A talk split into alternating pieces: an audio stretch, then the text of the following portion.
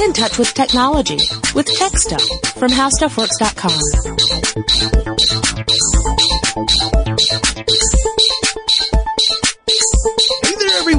welcome to Tech Stuff. I'm Jonathan Strickland. And I'm Lauren Vogelbaum. And today we wanted to talk a bit about a subject that's kind of a sore subject among, uh, among writers, uh, teachers. Uh, teachers Um, especially, I would say. Yeah, sometimes librarians. Uh, A- anyone involved in heavy research. yeah, uh, and, and it's a matter of some debate among lots and lots of people online. And there are good points and bad points. We're going to cover them all. We are, of course, talking about Wikipedia. And uh, you guys who are longtime listeners of tech stuff might remember that Chris and I did an episode about wikis, and we touched upon Wikipedia a little bit, uh, but that was many years ago. Other stuff has happened, as ha- things are wont to do over the course of time, and we decided we wanted to really look at what made Wikipedia what it was and what it is and how has it changed over the time that it's existed and, and some of the reasons why Wikipedia is a very useful tool and some reasons why people either maybe maybe not dismiss it but Sure. but uh, but But some ways that it could perhaps be improved. yeah and and reasons why some people uh, suggest extreme caution before relying too heavily upon it um, and and before we get really into this at all, you know, I used to write for howstuffworks.com a lot. I, I occasionally still do, but I mostly do podcasts now and things like that. Blogs are about about the writing level at this Yeah, juncture. right. But uh, but I used to write these these long articles, and one of the the policies at How Stuff Works uh, is that you do not use Wikipedia as a source Ever. Ever. Yeah, yeah. And, uh, and I, I used to be an editor before I was a podcaster and social media person, and yes, that was one of the things that we very firmly enforced, right, or, And- or still do. And and really the reason for that has nothing to do with whether or not the info well, it has something to do with whether or not the information you find on Wikipedia is reliable, but more importantly, Wikipedia is a dynamic thing Right. It can be written and edited by anybody. at any time. And so when you sit there and cite something from Wikipedia, it may be the next time someone visits that particular entry, the the uh, information has changed, and it may be that the information now is more accurate than it was, or maybe less accurate. At any rate, the things that make Wikipedia a useful tool in day to day, I need to get this information, are the same things that make it a dangerous tool Right. if you are writing in any sort of academic or professional uh, uh, Capacity, Capacity, yeah. Thank you, editor, for giving me the word that I don't have. Uh, but but really, before we get into all the pros and cons that I've already just touched on, uh, we're, let's talk about the history. So before there was a Wikipedia, back when there was just barely a web. Yeah, yeah. It was- it was more more local networks of computers, and some of them could, you know, key into other local networks. Yeah, th- we we did have an internet, uh, and the web was a thing, but it was very young. But back in 1993, so you know, the web essentially is introduced in 92, right? Right. 93. So web has not been around for very long. Rick Gates comes up with this idea. He says, uh, "You know what would be really super awesome if uh, if we were to build an encyclopedia that lived on the internet." And if you made that encyclopedia something that anyone could contribute to, so that way you could tap into the world's knowledge and people who are really uh, Just experts. in whatever field that they're in, they can go in and share that knowledge. and- Right, and and then you have the Hitchhiker's Guide to the Galaxy, right? Right. Except it's really the Hitchhiker's Guide to Earth, uh, so it would be more than mostly harmless. Earth and a small amount of the surrounding galaxy. Yeah, sure. yeah, but essentially the the sum total of what human knowledge is Uh-huh. could go on the internet and be in a database that you could search, and it would be the world's most complete encyclopedia. Uh, a, a fellow by the name of R. L. Samuel uh, came up with an idea to call it Interpedia. And it was kind of this interesting point of discussion, but it never went beyond that. It was just one of those, hey, Wouldn't it be cool if? yeah, exactly. Maybe if someone who has more time and resources could do this, it would be awesome. Uh, and then in 1994, a very important development happened, and I was amazed that it happened this early. Because this was the development of the wiki platform. And the fact Right. that it happened in 94 amazes me because I was largely unaware of wikis until Wikipedia came along. Yeah, me as well. So, I mean, I had been on the web since the early 90s, but I just didn't know about wikis for many years. I mean, almost a decade. Uh, and it was, um, and, and when I finally did start to learn about wikis, they were strange and unusual to me because it was a different experience than your average website. Uh, right, yeah. U- usually most websites and most books are based on this idea that there is one expert who is, who is this terrific expert and is talking to you about this thing. Yeah. And, And they- that's, and that's where it starts and stops. You know, no one's arguing with them particularly. Right. There might be some form of comment uh, uh, ability on a site where people can contribute to the discussion, but in general, the content of the site itself is created by a person or an organization, but no one else. Right. It's not like you know Bob can just log in and put in Bob's section, and then Joe over here logs in and puts in Joe's section. Right. It's uh, Bob and Joe can't do anything because they can just go and view the site. Well, the wiki was based on a completely different idea, and it was designed by a guy named Ward Cunningham. And this first one was for software developers. Yeah, yeah, he was uh he he worked for a software consulting company uh, that he was a partner in. It was Cunningham and Cunningham, uh, also known as C2.com. And he was developing this uh, this platform for Portland Pattern Repository, and he called it Wiki Wiki Web. Uh, right, based on the Hawaiian word wiki or wiki wiki, which means, um, Quick, quick. Yeah, there's a the Wiki Wiki shuttle in Honolulu, which is a ho- uh, an airport shuttle. Oh. I've been on the shuttle, and I remember my wife being really amused every time she saw the Wiki Wiki shuttle. She just loved Wiki Wiki. uh, obviously, I've married the right woman.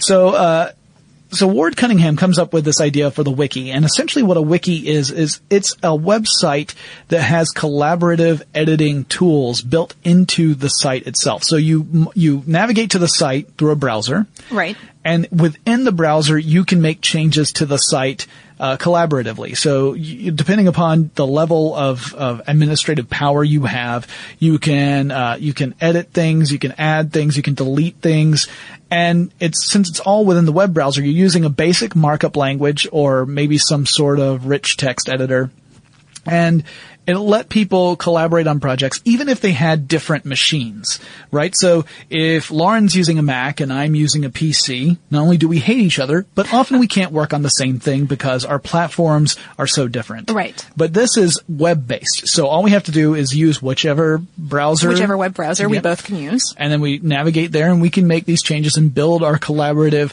I hate you website together. And other people can join in and explain why they hate everybody too. And I don't know why I'm so negative today, but apparently that's how this is going to work. But anyway, so Cunningham develops this wiki technology, which is what makes Wikipedia possible. But we're not at Wikipedia yet. Now, Right, because yeah. Well, or go ahead. Oh, I was just going to say, in 1999, that's when we start talking about Jimmy Wales, who is kind of the the face of Wikipedia. Oh, right, right, yeah. I was I was going to say that at the same time around 1994 was uh, when Jimmy Wales had dropped out of college. Uh, he he had started um, started a couple months or uh, for a finance PhD from Indiana University, and wound up instead of doing that, uh, going to Chicago to be a uh, futures and options trader. And supposedly, much like uh, Elon Musk, who we have previously profiled, Jimmy Wales noticed that you know Netscape went public and and what quadrupled in value overnight. Netscape did well. Yes, they did good. Yeah. Um, and, and took note of that and said, hey, this internet thing that I've been kind of playing around with for a few years, I think that this could be a thing. Yeah, this this might go places. Uh, and of course, remember this is all before the the dot com bubble burst too. So Of course. uh, back then it was all opportunity and wild west, and no one was really sure. And bright, shining dreams. Yeah, and- it was uh, it was interesting. Uh, you know the the roads weren't paved with gold, but they were paved with stock options. Uh, Jimmy Wales has this thought uh, while he's working for a. Uh, uh, well, he he uh, he's part owner of a company called Bomis.com. uh, which is a search engine. Yeah, and he owned that with uh, two other joint owners, Tim Shell and Michael Davis. Well, in 99, he comes up with his version, his idea for a free collaborative encyclopedia. And he, he taps a guy named Larry Sanger to be the project lead for this new encyclopedia. Now, he knew Sanger from mailing lists because this isn't that long after the fact that people were just using things like Usenet and mailing lists instead of the web. And, uh, and so he, he got in touch with Sanger and, and convinced Sanger to head up a project, uh, this, this collaborative encyclopedia, which at that point did not have a name. Uh, right, right, yeah. And you know, they- they've been thinking, uh, I've read about open source software and, and how open source culture could also be a thing. Yeah. And, and, and a beautiful thing. And so, And yeah, and that was kind of when you look back at uh, Tim Berners-Lee, who's the guy who essentially created what we know of as the web. Uh, that was sort of his approach too. He thought that open was the right way to go. That the open collaborative way would mean that the internet becomes the world's tool, not any one uh, company or government's tool. Sure. And so uh, th- this was sort of the idea of, of let's make an encyclopedia that follows those same kind of philosophies. yeah, yeah. And so, uh, so Wales and Sanger and a few others start to form a project that they call Nupedia, N-U-P-E-D-I-A. And this was a peer-reviewed encyclopedia that they were going to put online. And, you know, because they wanted that, they wanted that expert opinion to come Right. in, and they wanted everything to be as, as factual and uh, reliable as possible. Exactly. In fact, Sanger, that was, he was passionate about this. He said that, you know, you could create an online encyclopedia where everyone just contributes, but if you want it to be a reliable resource, you need that peer review step in there. So, and, it, and it turned out, it turned out to be extremely slow to to a get people to submit anything at all because it was it was intimidating and, Yeah. and b to to you know find the correct expert to to look it over. And also, yeah, the, the, the review process was, as Sanger would describe later, laborious. Um, so 2000 is when Nupedia starts, and it starts in the middle of 2000 or so. And uh, they they had an advisory board, a, a sort of a peer review board, made up of PhD volunteers. So these are people who are not even being paid.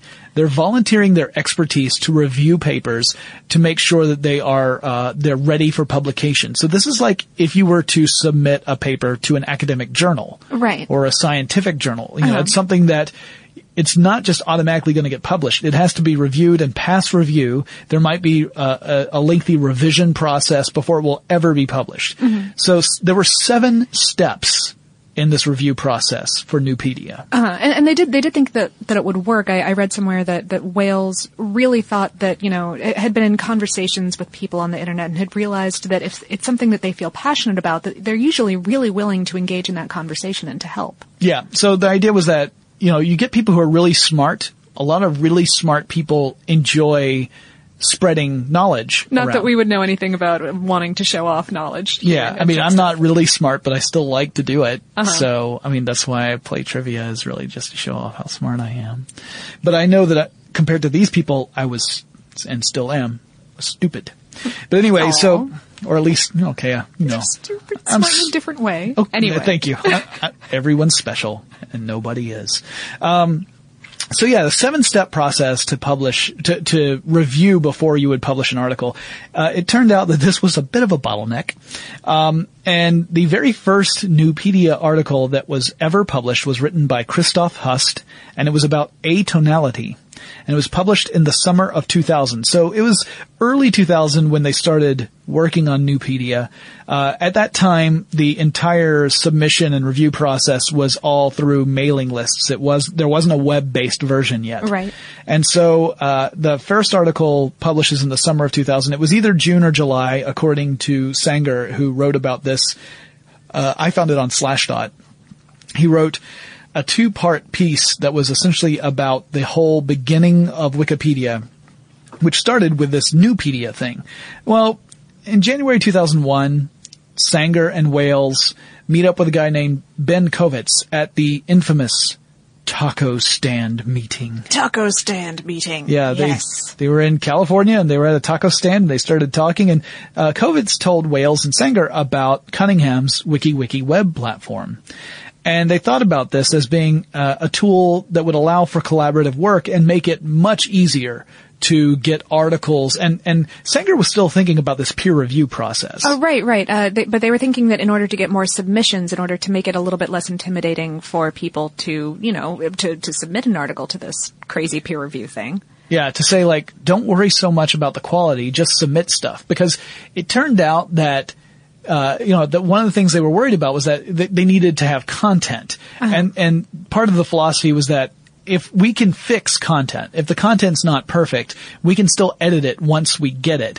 But if we never get any content, Right. there's no encyclopedia. Right, because I think at the time they had they had maybe 20 articles. I mean, something you know, a, a very low number. Yeah, it wasn't.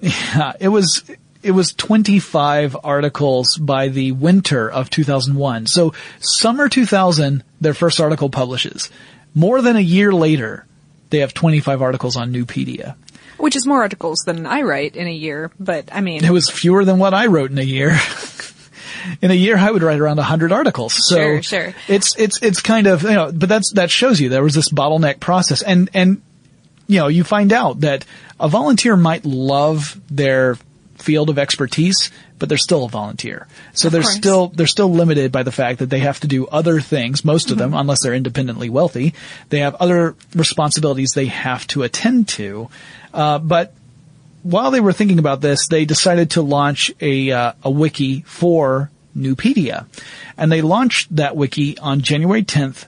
2001. So Nupedia is still a thing, but they launch a wiki for it uh, th- with the idea of making it this faster way to contribute mm-hmm. articles. and I, think it actually goes live on January 15th. If any of you know about Wikipedia Day and are going like, that wasn't on the 10th. That, Well, that's the, here's why. Mm-hmm. The wiki goes live on the 10th. Mm-hmm. The advisory board says, "I don't want anything to do with that."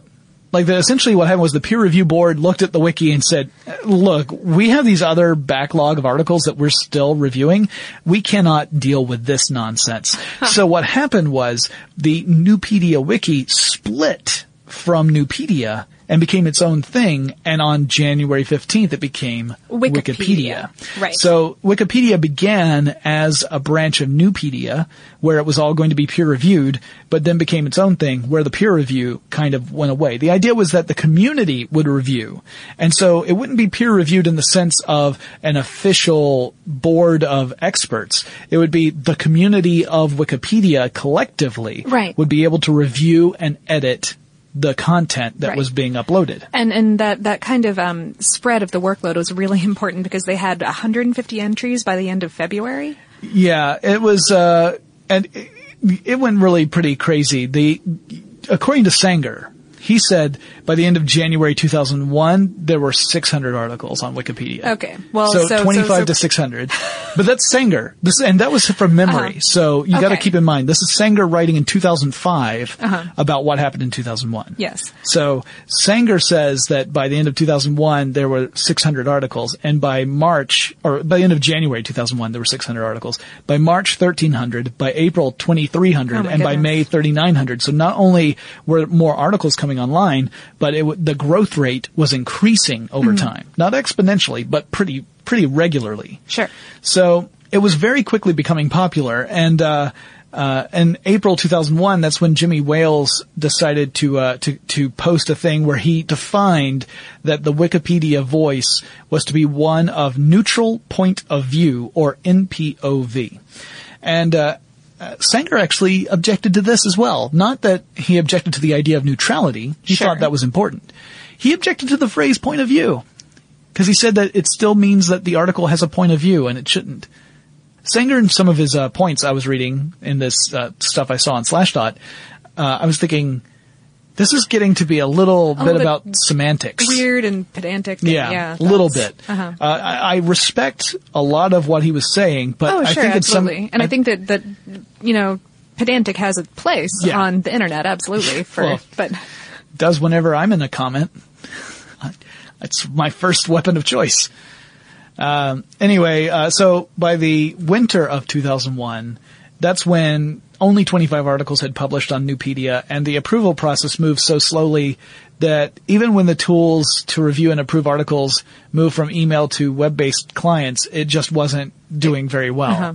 And because it was such a slow process, more and more of the people involved in it began to neglect it and drop off of it. And Wikipedia, by, at that same time, was getting more and more popular. So, off, yeah. So Sanger's uh, responsibilities were starting to shift more toward Wikipedia than Nupedia, simply because that's where all the action was. So by 2001 and into 2002, Nupedia activity had slowed dramatically. And, uh, and also the, the bubble by then, the dot com bubble had burst, which really kind of wiped out a lot of the folks who were, uh, contributing in some Sure. way. Uh, so that kind of also uh, made the funding kind of dry up for Nupedia. Uh, Wikipedia, by the way, was existing at that time and still is to this day on donations. Right. Um, So the Nupedia was trying really hard to redefine the rules that were needed to review submissions so that they could streamline the process. But by that time, it was it was too little, too late. Sure. Uh, and and it gets really sad in another year, but I'll, when I get there, I'll mention it. So um, even at this early stage of Wikipedia, Sanger was really saying, let's pay attention to what experts have to say. Let's give them special attention and respect and make sure that their voices are uh, the ones we pay the most attention to. Not that we won't accept submissions from the general public, but that we should pay more attention to things that are coming from people who are recognized as credible experts. sources. Mm-hmm. Yeah. Because again, this is this is Sanger saying that in order to be a, a credible resource for people, you have to have some form of uh, review or or you know you have to have some way of of saying the information here is from Right, right. The same way that scientific journals won't just, you know, accept accept research that has not been checked over Right. by a peer review system. Because at least it's, ideally anyway. ideally right. Right. Fingers if you, crossed. If you ever hear, in fact, this is just a little side note. Uh, this is important. If you're reading something on Wikipedia and you look at the references, it's something that Lauren and I do a lot. Uh, it's important also to pay attention to what the references are because there are scient- quote unquote scientific papers out there that are actually blogs that aren't scientific papers. Right, right. So then you will quote unquote have a paper published in a scientific journal, but it's not a peer reviewed scientific journal. Correct, yeah. I see this with a lot of free energy papers where free Yeah. energy is one of those things where like, well, it was published in such and such. I'm like, yeah, I checked that out. That's that guy's personal blog. He called it the Journal of Nuclear Physics, but it's just But it his blog. on Live Journal. Yeah. Yeah, yeah, yeah. We, we, Yeah. we, we just did an episode about uh, about nuclear power, not uh, fusion power. Yeah. and yeah, And there was cold a, fusion. and cold fusion, and there was a lot of that. Yeah, so that, that, that's stuck in my head. Yes, exactly. If you do research on cold fusion, you'll find quote unquote papers, but they are posted on online resources that turn out to be not an actual scientific journal. Right. Uh, that doesn't necessarily mean that the research is unreliable. It just means that you don't have that peer review to really be sure that Right. it's passed Yeah. muster. And and also uh, before I was an editor here, I was actually an editor for a medical research journal um, about uh, uh, rheumatism, and so so I am intimately acquainted with the peer review process. Yeah. Uh, well, moving on, uh, talking about the difference between Wikipedia and peer review, Sanger actually talked about how he had suggested a rule called ignore all rules. And in his uh, 2005 uh, re- recounting of the beginning of Wikipedia, he said that uh, the Wikipedia community might be surprised to hear that he was the one who's, who suggested that because, you know, again, Sanger was the one who was all about peer review and here he is saying ignore all rules. And his, his philosophy was that, again, they wanted to get as much content on Wikipedia as possible. And if the rules intimidated someone so that they did not feel like they were uh, qualified or capable of posting, he wanted to take that barrier away. Right. Uh, but he thought of that as a temporary measure, something to to get Wikipedia going, to get the ball rolling, And that maybe not as something that would wind up being one of the continuing five pillars of right, Wikipedia not, not today. a, not a central uh, central tenet of the entire. Uh, of the entire site, Concept, yeah. So ignore all rules. He, he he kind of later on said that I I kind of regret saying that now because he felt that that was one of the the paths Downfalls that yeah of, of, of his, yeah, there was a little bit of a falling out. No, Yeah. there's yeah. Sanger Sanger definitely. Uh, if you read his stuff, you see, and I mean, this there's there's a lot of rancor on both parts, right? Absolutely. Uh, Sanger has a lot to say about the direction that Wikipedia took, and uh, and it it's pretty clear that he feels that it's not ideal. I mean, I, he doesn't outright come out and say that this is uh, it's it's useless or anything like that, but he has a lot of criticisms. Yes. Uh, meanwhile, the Wikipedia community, in turn, has a lot of criticisms that they direct to Sanger, and they bo- both sides have relevant points. So even though I'm talking a lot about Sanger, it's mainly because that's that's the account I went with. Uh, for the, The early history. years, uh-huh. Yeah, it's not that it's not that I necessarily side 100% with Sanger. I'm not that far to that extreme. Uh, anyway, a lot of the the uh, policies of Wikipedia actually came out of the community. It became sort of communal decisions of how the site should work, which was kind of interesting because they had originally thought of it being sort of, again, an extension of Nupedia, but this became more of the open communal approach to the internet, which again is more of the Tim Berners-Lee approach. Sure. Which makes it a lot harder to direct. You know, you can't, you know, when you've got a, a group of 50 people who have all decided they want to go left, it's really hard to make them go right.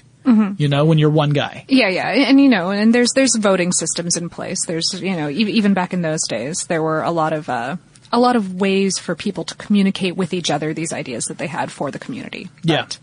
Uh, they they had decided that uh, that Wikipedia content would always remain free for others to read and edit, uh, meaning that there would never be a point where there'd be a paywall or subscription for Wikipedia, and uh, they also you know were putting in those policies that allowed people to publish rough drafts or rough ideas that could be polished over time, either by themselves or by other people, and then Google started to uh, include Wikipedia in its search results for different topics, which meant that there was suddenly a huge rush of Influx new of, yeah. people. Yeah, and uh, and Sanger noticed like as more people were coming to visit Wikipedia, more of them were getting involved as editors and contributors. So that meant that even that as the Wikipedia traffic was increasing, so was the content. You were suddenly seeing even faster growth as far as how much information was being contained within Wikipedia in the summer of uh, uh, well one of the before I get to the summer of 2001 one thing Sanger did note was that even in those early days he was starting to notice that people who were difficult and who were persistent uh, were sometimes irritating very valuable members of the Wikipedia community. And the valuable members were like I don't need this I never mind. I'm a volunteer. yeah. yeah. See ya. And they just left. And then, uh, so that meant that you started to have more of the persistent difficult type and fewer of the valuable expert types. Uh, and Sanger saw that as another kind of downfall of Wikipedia. And there, there was, there wasn't really any way to counteract that, uh, without essentially violating kind of those philosophies that Wikipedia was founded upon. Right, and you know, you know, one of those philosophies is definitely that that editors and contributors should be polite to each other. Which happens sometimes. but yeah, exactly. You know, it, it's human error. Is, Yeah, uh, I mean the the vast majority. I, anyway. I think I think the vast majority of people who are regular contributors to Wikipedia are, uh, in general, very courteous. yes, But all it takes is, are a few trolls to really stir things up, and uh, and trolls who are particularly effective can cause huge amounts of frustration in a community. Um, and in fact, that's that's why they do it. you know, it's Right. so with a little effort, they make a big impact.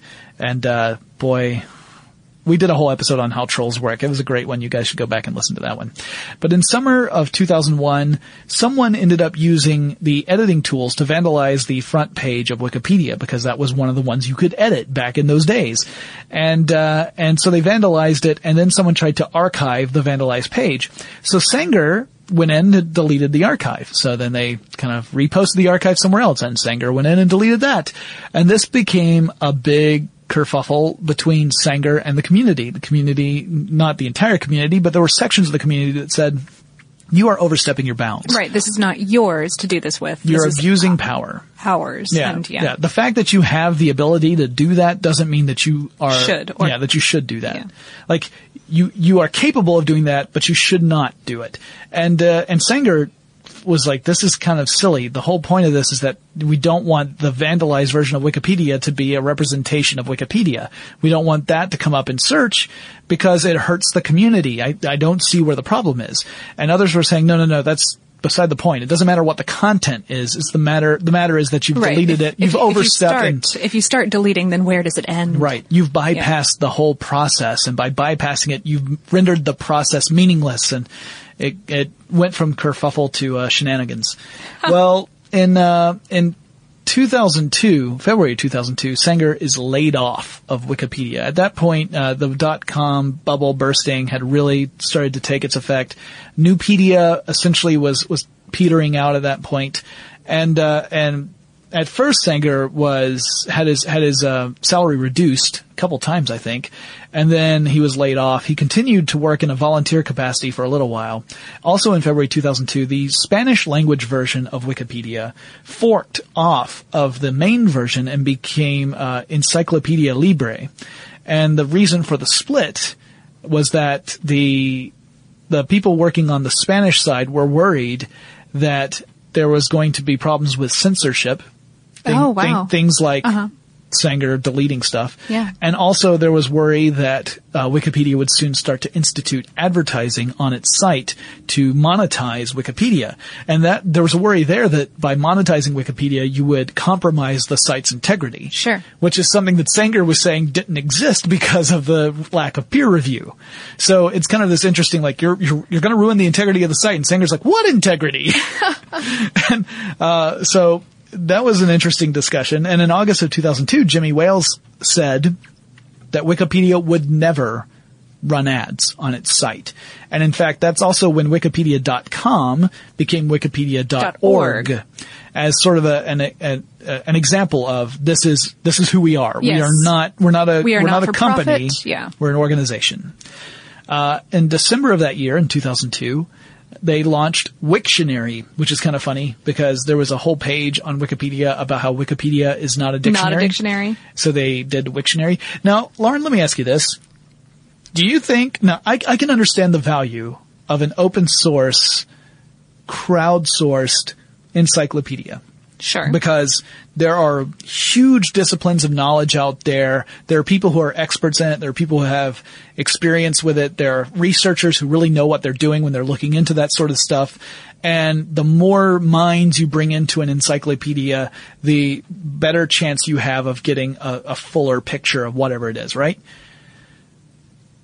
Do you see the same thing being valuable in a dictionary? Well, okay. The, the the thing about dictionaries, I think, now that you ask me, is that um, you know there there are these really terrific, very thorough sources like the Oxford English. Um, Yeah. is, is probably the pinnacle of English dictionaries, if if I'm allowed to make that kind of qualitative statement right now. I'm American heritage myself, but you know, well, I support. I didn't know su- that about you, Jonathan. I support my I support my country. Why do you hate America, Lauren? Why do you hate America? Oh, well, because okay, so so you know there there are, the, there are these large resource dictionaries that have a, a terrific wealth of historical information behind them. Um, however, they are a little bit slow on the uptake of new words. I see. So you would see the value of Wiktionary being something that could incorporate words that are entering the lexicon uh, that would maybe take five to ten years to start at, at the at the fastest speed possible. Five to ten years to be incorporated into a dictionary, a classic dictionary. Oh, right, and also you know to, to do it in a way that is that is you know a not branded because um because as, as as much as I as much as I do love very specific dictionaries, they're they're brands, they're companies, they're they're out there to make a profit. Um, at the end of the day, and so so having a, a open source one is a really terrific idea, and having one that's uh, perhaps better policed than, for example, Urban Dictionary, I think I think right, is a good a good thing to do. Okay, although to be fair, it's still community policed. Well, it is, but j- I, I would say that the quality of policing on Okay, Wiktionary versus Urban Dictionary is um That's fair. That's fair. I, I, I can I can agree to that because I don't know of any policing that happens on Urban I don't think that that's a thing. Uh, so June 2003, Wales announces the Wikimedia Foundation, which is a non-profit that administrates Wikipedia. And in September 2003, Nupedia's servers crash, and it never comes back. Yeah, it just shuts down. Like, Um, well, it you know, the, the computer failed, so we're just gonna leave it. I don't think it ever really got more than those 20, 25 articles. I think that was I think that was about it. kind of the peak. Yeah. Wow. Yeah. So Nupedia was a failed experiment. Wikipedia, the what was originally going to just be a little offshoot of Nupedia, was already a rousing success. Yeah, yeah. Uh, there, there were many other uh, non-English sites that were that were launching around that time. I think that not all of them had officially split off yet, Right. um, but there were there were at least seventeen different Yep. languages being Yep. worked on within Wikipedia. Well, we've got a lot more to talk about with Wikipedia, but before we do, let's take a quick break to thank our sponsor. All right, now back to Wikipedia. Okay, so we just talked about 2003. Do you have anything between 2003 and 2005? Because otherwise, I'm just going to skip right on ahead. Um, I believe that in 2004, Wikia was founded, um, Oh, which right, is right, which is the for-profit uh, kind of branch of Wikipedia that um, that maintains a whole bunch of, of entertainment, mostly related wikis. Um, I think I think that the uh, the Wookieepedia is among them, stuff like that. Oh, okay. And, and you know, those are the wikis that I've recently become more and more familiar with because, you know, pretty much any kind of uh, entertainment thing out there has its own wiki to the point where I'm like, I can't believe this has a wiki. I can't believe tech stuff doesn't. Anyway. But, but, but yeah, hint, so, hint. so, so yeah, so and these, these are ad supported. Um, however, they're still community run and, uh, you know, Yeah, right, right. So, so similar, uh, but again, th- following more along the wiki lines of, uh, of philosophy rather than the Wikipedia one. Because again, the, one of the things Sanger also said in his in his talks or in his uh, writings was that, um, you know, he he saw that the wiki philosophy was kind of counter to that of an encyclopedia. Like the two did not did not Mesh. move. Yeah, they didn't mesh in a very very seamless way, and that uh, that that was a concern to him. But that he felt that because Wikipedia was specifically supposed to be an encyclopedia, it helped guide the policies. Uh, for better or for worse. So it's the the community on Wikipedia is not exactly the same as what you would find on your average wiki Right. because the the process is slightly different because it has a very specific purpose to be an encyclopedia. Well, uh, in 2005, Wired published a report that said that uh, that Jimmy Wales had done something that is generally frowned upon within the Wikipedia community. and that is to edit your own page. 18 times, apparently.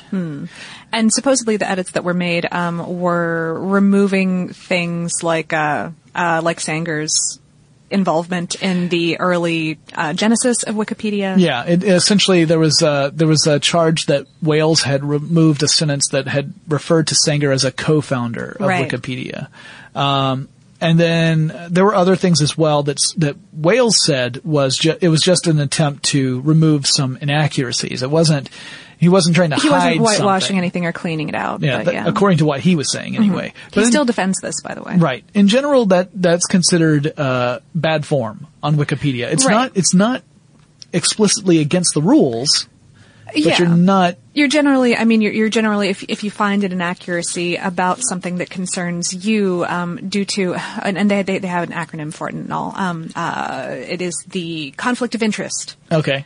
Bit of it. That, um, that, yeah, that you're supposed to submit it to an editor who can then make a non-conflict of interest judgment call about whether or not the edit needs to be made. That's interesting. That particular sequence is going to play an important part toward the end of this timeline conversation. Definitely. Because it turns out some people have taken advantage of that uh, particular approach uh, to the point where they have been able to insert misleading information or at least leaving out important truths uh, in the process of quote unquote correcting or uh, Right. adding to an article. But we'll get to that in a moment. Yeah. So Wales ends up getting some heat for this, uh, uh, even though to this day he says that you know it wasn't it was not a big deal. It's not that he, he's not, he doesn't even say he didn't do anything wrong. He's like, I don't understand what the big deal is here. Right, right. I was fixing errors. Yeah, he's he's like, yeah, I did it. There was nothing wrong with what I did. Yeah. So calm down. But then you know other people would say, well, if you had just gone through the regular channels, then it would have been a non-story. Yeah.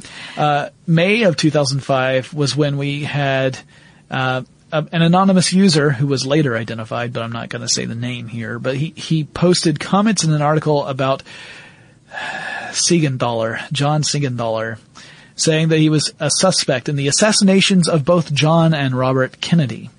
Uh, Siegenthaler is a journalist and was a friend to Robert Kennedy, actually one of his pallbearers. Oh wow! Yeah. Oh my goodness. So Siegenthaler said that this amounted to internet character assassination.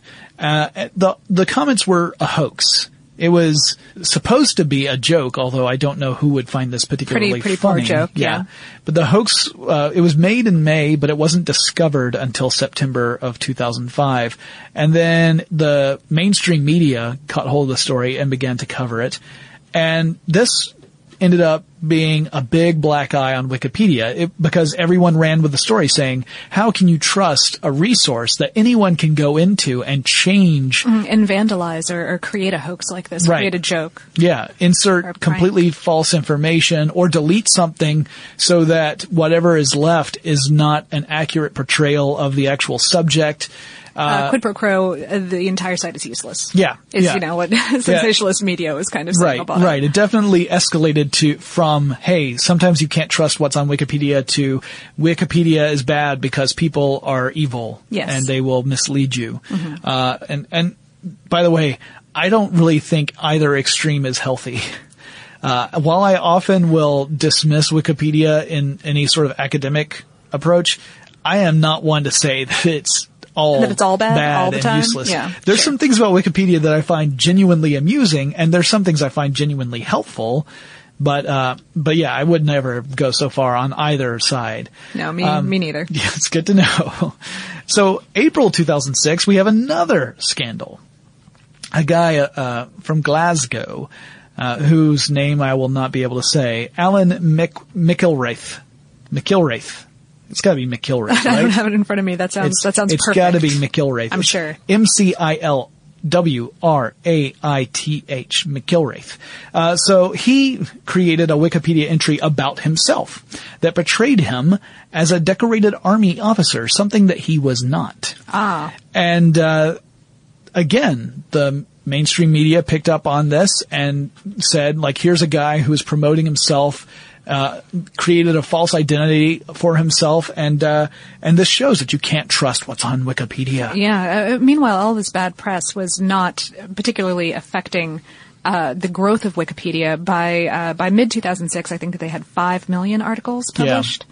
Yeah, So- this is they went from uh, they had one million in English, but probably five million, I think, total. Total. Yeah. So Right, right. There's Yeah. a little bit of debate about. Well, number. yeah, because I got confused. I saw at one Yeah. point, like in 2004, they hit 1 million articles. And then I read later, I'm like, in 2006, they hit 1 million articles. I'm like, again? Ag- and then I realized, oh, wait, the first one, 2004, was 1 million articles total across all languages.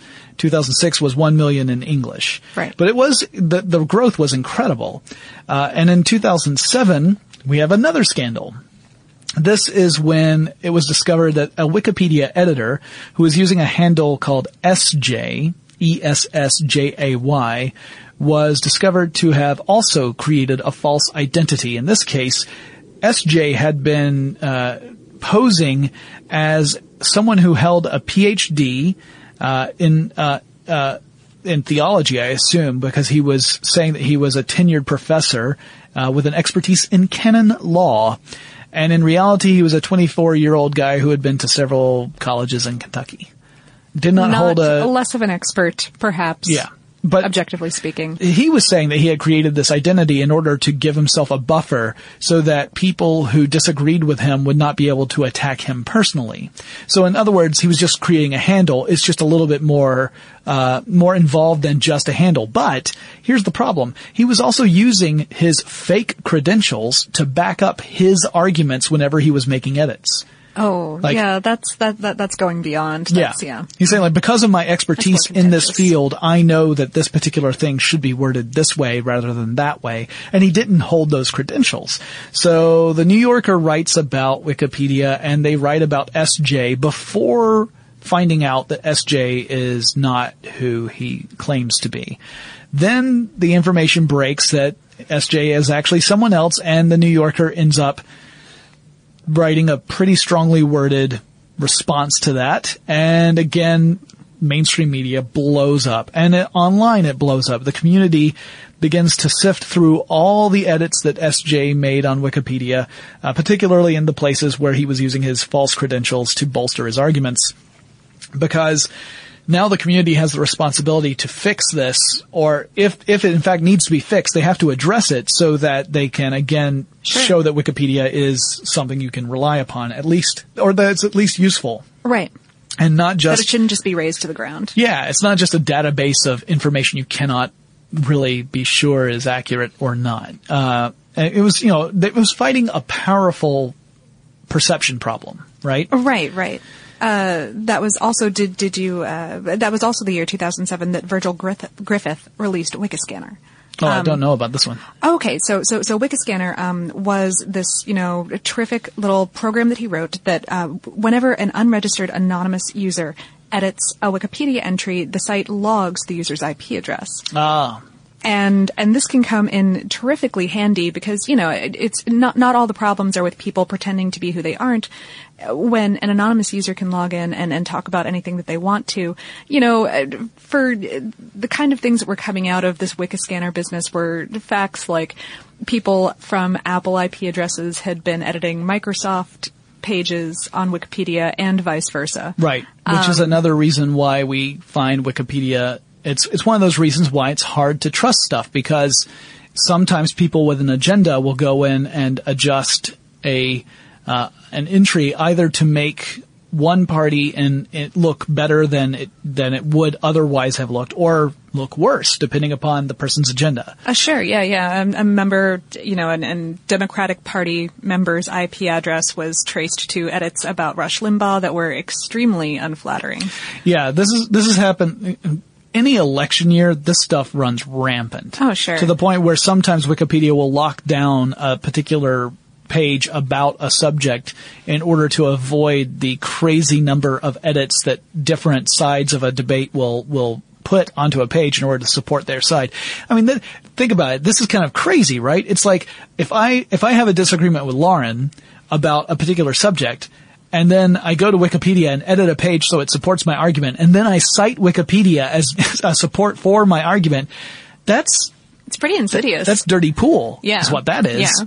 And, and, and I don't want to say that all anonymous Wikipedia editors are, are bad or doing nefarious things. Oh, things. not at Um, all. For, Not for, at all. for example, a couple of the other things that came out of this is that they found out that a, um, someone from the CIA contributed a really long entry about lightsaber combat.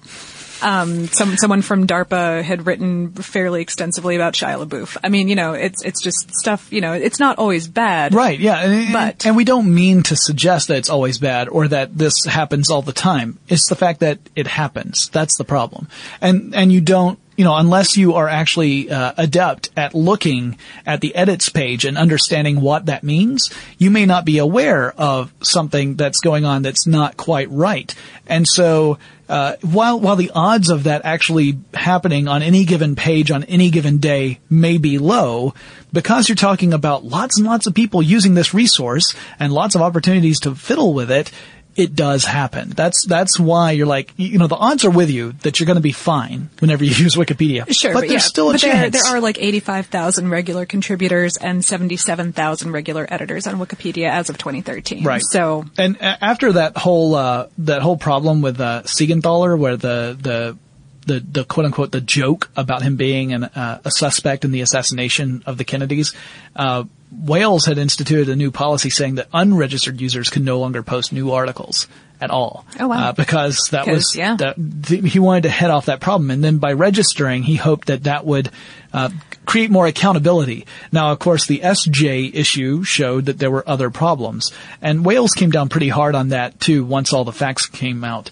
Uh, in 2009, the arbitration committee had to restrict access to its site from the Church of Scientology IP addresses right. and also banned several anti-Scientologist editors because the two sides were both manipulating the same articles to either post Scientology in a positive or a negative light. Uh, obviously, Mm-hmm. That was probably that around whole- when, that, that was around when, uh, uh, Anonymous, I believe, was really Yes. involved in, in their crash campaign. So the, the, the, the thing that was coming up into question was the neutral point of view here, and both sides were trying to use Wikipedia to bolster their own arguments.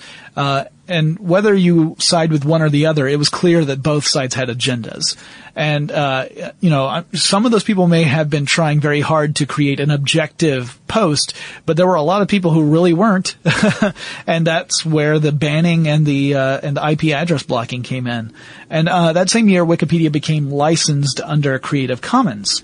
Right. Yeah. Yeah. Um, which which basically just means that uh, it's it's licensed under their um, share and share alike. Yeah. So in other words, you don't have to worry about, uh, getting chased down by lawyers when you're reusing this material. And another, and you cannot, like a person who contributes to Wikipedia cannot claim that work to be their own at all. They have, they have essentially signed off. Right, right. You know, it, it's the, the content, um, is still technically owned by the contributors, but it is freely reproducible and distributable. Yeah, and when anyone can go in and edit it, actually that was one of those things that people worried about early on in Wikipedia. They said, wait a minute, I'm an awesome writer. I write awesome things. My awesome I deserve credit for my awesome things. or or I even if I don't get credit, I certainly shouldn't be subjected to seeing other plebeians coming in and editing my awesome prose. Where I, I wrote this amazing uh, piece on Optimus Prime and his importance to Western culture, and some idiot came in and said that he turned into this model of of a of a semi truck when clearly it was this other model of yeah. That's that that was like an actual argument that happened on Wikipedia early, early, early, early Wow. on. Uh, but people have to let go because that's kind of the way Wikipedia works. Yeah. And as a writer, I can completely understand with the people who get really antsy about that. Um, although I would often turn my writing assignments in to Chris and then never see them again until they were published on the page, and I was all right with it. Uh, you, you learn to let go here at How Stuff Works. I learned to let go, and I learned that this way I don't have to look at those red marks all over my paper because Chris just fixed it himself. takes care of it. It was awesome. It made me feel like I was a better writer than I actually was. Uh, in 2012, do you have anything between 9 I- and I don't, actually, Okay, good. yeah. We're going to wrap up the timeline pretty soon. The 2012, the big story I have was, of course, that Wikipedia took place in the blackout day on January 18th. uh, of uh, SOPA and PIPA. Yes. Yeah. Pippa. Pippa, sorry. It's fine. Let's do that. You haven't you haven't been through the whole uh, ordeal of talking about SOPA and Pippa. I called it Pipa for about three weeks until everyone else in technology just consistently called it Pippa, and I said, all right, fine. I, Okay. Mm-hmm. I, I've been wrong this whole time. Uh, but yeah, SOPA and Pippa, those were of course the online piracy acts that were in consideration in, in Congress in the United States, and several sites ended up doing blackouts to protest this proposed legislation, uh, to bring more attention to it and say these, the way these, these laws or these, these potential laws are worded, they could seriously harm the operation of the internet and, and cause trouble to lots of people and lots of organizations and they should not be turned into law. Uh, and then uh, in 2013, Oh, but, but before before we leave 2012, Oh, really all quick, right, uh, sure. important cultural note: that is the year that Encyclopedia Britannica ceased publishing on paper after 244 years of doing so. You know, it's also kind of interesting. There was a, I remember, and I didn't write this down in my, my research because it didn't actually, it didn't occur to me while I was researching it, but I remember specifically there was a time when Wikipedia was starting to consider looking for experts to send in articles, just like the old Nupedia days. Right. They were they were actually thinking about going to experts to get expert subject matter experts to write information for Wikipedia. At the same time, Britannica was looking at the possibility of crowdsourcing articles. So it looked like for a moment that these two models were about to flip flop. Uh-huh. that didn't actually happen that way, but I remember hearing about that. Or my brain just invented it. One of the two. Also, interesting cultural point. Um, in between 2008 and 2012, this kind of dead space that, that we have created for ourselves in our timeline here, um, the Wikimedia Foundation total assets went from 5.6 million to about 49.3 million. Yeah, and again, it's existing on donations. on donations only and and so and that's that's fabulous for the concept of shared knowledge i think Right, that- and also really interesting to see what kind of i mean to know exactly what they mean when they when they uh, have those giant banners every year to beg for money Right, yeah, when you see Jimmy Wales' face on there saying Mm-hmm. on every know, page, yeah. yeah. give money so that this can continue to exist. I mean, and, and and not that you shouldn't donate i, I just you know I, I just think that it's it's an interestingly it, it's a really cool number yeah, and I think it's it's it's cool that they took that approach. I mean, it definitely gives them the benefit of saying, look, we're not beholden to any organization or company. We Yeah. are accepting we donations. are truly crowd crowdsourced And this Yeah. is this is really meant to be uh, a tool to enrich the the human race. Really, it's it's meant to really make things uh, better for everybody, and it's not meant to be the platform for one company to say, "Hey, buy our stuff" instead of that other guy's stuff. right Well, in 2013, speaking about companies, so that's this year. Uh, earlier this year, a story broke uh, that British Petroleum, or BP, I should say BP. BP is they're better known, The, yeah. the Brits hate it when I say British Petroleum because they said, "Look, you don't bring us into it's this." It's not our fault the story was that BP had edited its own Wikipedia page, uh, maybe rewriting up to 44% of the content in order to make the environmental impact of, of the oil spill. yeah, the the Deepwater. Horizon and the Gulf to make that seem uh, less bad. Maybe it's kind of hard to word this uh, properly, but essentially that they had sort of whitewashed the um, the disaster and the follow up to it. Uh, and here here I'm quoting this directly from CNET, which reported on this. BP is not directly editing its page, but instead has apparently inserted a BP representative into the editing community who provides Wikipedia editors with text. The text is then copied as is onto the page by Wikipedia editors, while readers are none the wiser that sections pretending to be unbiased information are, in fact, vetted by higher ups at BP before hitting the page. BP's image cleanup cleverly skirts Wikipedia's editorial rules, wherein Wikipedia editors are using text that BP posts on Wikipedia itself as the source, although the text is not published on BP's website. This way, the significant involvement of BP in its own entry is completely hidden from Wikipedia readers, while Wikipedia editors, as usual, argue and attack each other over editorial policy, while BP's favorable PR editing continues. Right. And, uh, all right. So, so there, there, there's really one person who is submitting these changes. Uh, someone by the name of Arturo Silver, uh, Silva. Pardon me. Um, he was from the corporate communications department in Houston, and um, and he was actually going through the correct channels to submit these changes. He he suggested the changes to editors. Uh, he identified himself as a BP employee to those editors. So essentially, what was happening was that he was playing by the rules. Uh, It was, it was It was- technically in good faith, aside from the part that that you know it was still whitewashing, Whitewashing the whole the, the whole situation. issue, right. So so these are like when we were talking about earlier about how you know Jimmy Wales had edited his own uh, his own uh, article and that he should have gone through the proper channels. These are those channels that we were talking about. Right. This is what the BP person was doing, but it was still putting in possibly you know you might say well, biased information is clearly I mean clearly Yeah, yeah. biased. It's Yeah. from the company that the page is about. So you can't, you know, there's no way it could be unbiased.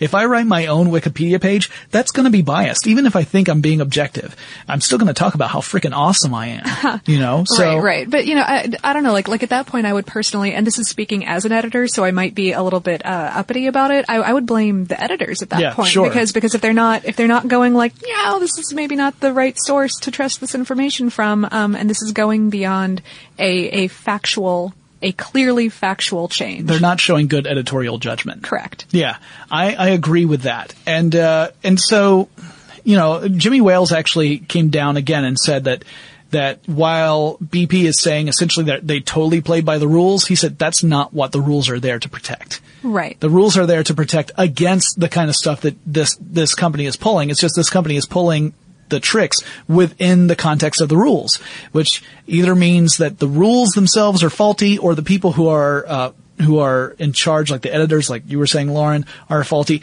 At any rate, this is something that if I, you know, I don't want to put words into Wales's mouth, but I, I assume from what he has said, he would not want this to have happened. Right. Um, so anyway, all of that being said, there's an awful lot of information on Wikipedia, and a lot of that, Over 24 million articles in 285 languages, in fact. and that there's stuff on there that's incredibly useful. Uh, I mean, I, I use Wikipedia casually all oh, the all time, the time. Every, all the probably time. every day. It is incredibly useful. Um, but because of what we've talked about, that's why a lot of teachers and and uh, publications like How Stuff Works say you cannot use Wikipedia as a source, and it's because of the reasons we've listed. It's not that it's a bad thing. I actually think that Wikipedia is an amazing idea, and It it's it's actually phenomenal to me that it's worked as well as it has. Oh, right, right. You know, considering that, that certain certain portions of the internet can definitely be a wretched hive of scum and villainy. Right. And, if you, uh, if you look at YouTube comments and then you think, this is the same, this is the same world that we live in where we can go to Wikipedia and read an article about something, you know, something really technically advanced and get a really good understanding of it. Uh, and it's, this is a collaborative effort on the part of possibly hundreds of people. Sure. And then you go to YouTube and you read the comments and you think, how is this the same world? How, what happened? Uh, so, uh, you know, it's amazing, but there are also some things that you can poke some fun at. Like, uh, there was a, I wish I could remember what, which webcomic this was. And, and listeners, if you happen to know what I'm referring to, if you've been reading webcomics forever and this strikes a chord, let me know. But I remember reading a webcomic ages ago where it was a whole series about Wikipedia. Uh-huh. And one of the things they pointed out very snarkily was if you were to uh, assume that the uh, the the the entries that have the most words are the most important to the human race, then Optimus Prime would be way more important than Abraham Lincoln. I, I, I feel like that was Penny Arcade. Somebody, somebody, please, please write in and tell me that I I'm can wrong. tell you it was not Penny No? Arcade. Well, so? I mean, Penny Okay. Arcade very well may have made that same joke. Okay. But I don't read Penny, Penny Arcade. Oh. So I know it wasn't Penny Arcade. All right, well that's fair. I, I, I'm not, I'm not criticizing Penny. Look, I don't read any webcomics anymore. I just All don't right. have the time. Sure. But I used to read a lot of them. I recall, I recall seeing that that as well. At any rate, who, whoever created it, somebody, somebody write in and tell us because Yeah. this is going to bug, bug yeah, me I'll- all day. otherwise, I, I used to, what, you know what's worse? I used to have these pinned up in my cubicle. They're not up there anymore, but I used to, yeah, I can't even remember, but I used to have them. There's a whole bunch of them. Um, but anyway, why that- not? that's one of those Anyway, things, that's yeah. one of those things that you could joke about is that, that seemingly irrelevant things would get a huge amount of attention because they were they were interesting that you know especially stuff in geek culture that people are really really passionately uh, uh, uh, interested in. Like you know uh, which again shows you why there are these wikis now that exist all around these properties. Right, right, and that's a perfect uh, format for that kind of level of minutia of of interstory detail. I mean, it's ridiculous when I can look up a comic book character and see every single iteration of that comic book character, and then I look up an, uh, someone who was fundamentally important in some huge moment in history, and they have a fraction Right. of that. Not, Absolutely. not that you, not that you couldn't cover the important contributions of that person in that amount of space. You might be able to, but it just gives you this weird feeling like, if I were to put these like- in scales, why is this one so heavy? But anyway. But yeah, and you know, Wikipedia is as as of January 2013 the fifth most popular website in the world, behind only Google, Yahoo, Microsoft, and Facebook. Yeah. and in fact ahead of uh, Amazon, Apple, and eBay. So I Yeah, yeah. I mean, they're doing, and and again, there's a lot of valuable stuff on there. So I know that we definitely kind of criticized Wikipedia quite a bit in this this podcast, but keep in mind we're talking about specifically in the use for things like academic papers, like academic research. And, and, and I, and I do want to say what we do, what Jonathan and I both do, I think, is, um, we'll, did we say this already? We, we, we, we go to Wikipedia and we go straight to the resource section. Yeah, you look at the references and you take a look, references. take a look and see, like, cause there you can learn more about, you know, go to the, the, the places where the, the people who have written the article on Wikipedia, where they got their information from. Cause I mean, that also allows you to remove the interpreter as well, right? Because anytime you're reading an article on Wikipedia, you're reading an interpretation of someone else's stuff. Cause, you know, that's another thing we didn't mention. On Wikipedia, you do not publish primary information. You don't publish information for the first right. time It on it is Wikipedia. specifically against the rules. yeah, you have to, you have to, if you're going to present a fact that someone could look up and verify or reject, you have to be able to cite it. And you cannot just do primary uh, publication right there. You know, I can't be like this is this is original research that I'm publishing. You can't do that. Um, and so it, in theory, everything that's a verifiable fact within a Wikipedia entry should be referenced somehow. Sure. This can also get kind of ridiculous when you start reading things that are, you know, demonstrably true and everyone knows it, and then at the very end of the sentence you see cite. Yeah, like like need citation, guys. And like, it's like no. seriously? No, the the sun the sun exists. I, I know that we don't need a citation. Thanks. Yeah. And sometimes I wonder if that's just trolling as well. Sometimes I'm sure it Editor is. trolling? Yeah, Yeah. editor trolling where it's like, could you, can you provide me with a cite, citation to prove that this thing that everyone knows is actually a thing? But anyway, so that's our discussion about Wikipedia. Uh, if you guys have suggestions for topics we should cover in future episodes of Tech Stuff, I highly recommend you get in touch with us and let us know. You can send us an email. Our address is techstuff at discovery.com or come visit us on Facebook or Twitter because we're so lonely. Our handle at both those locations is TechStuffHSW, and Lauren and I will talk to you again really soon.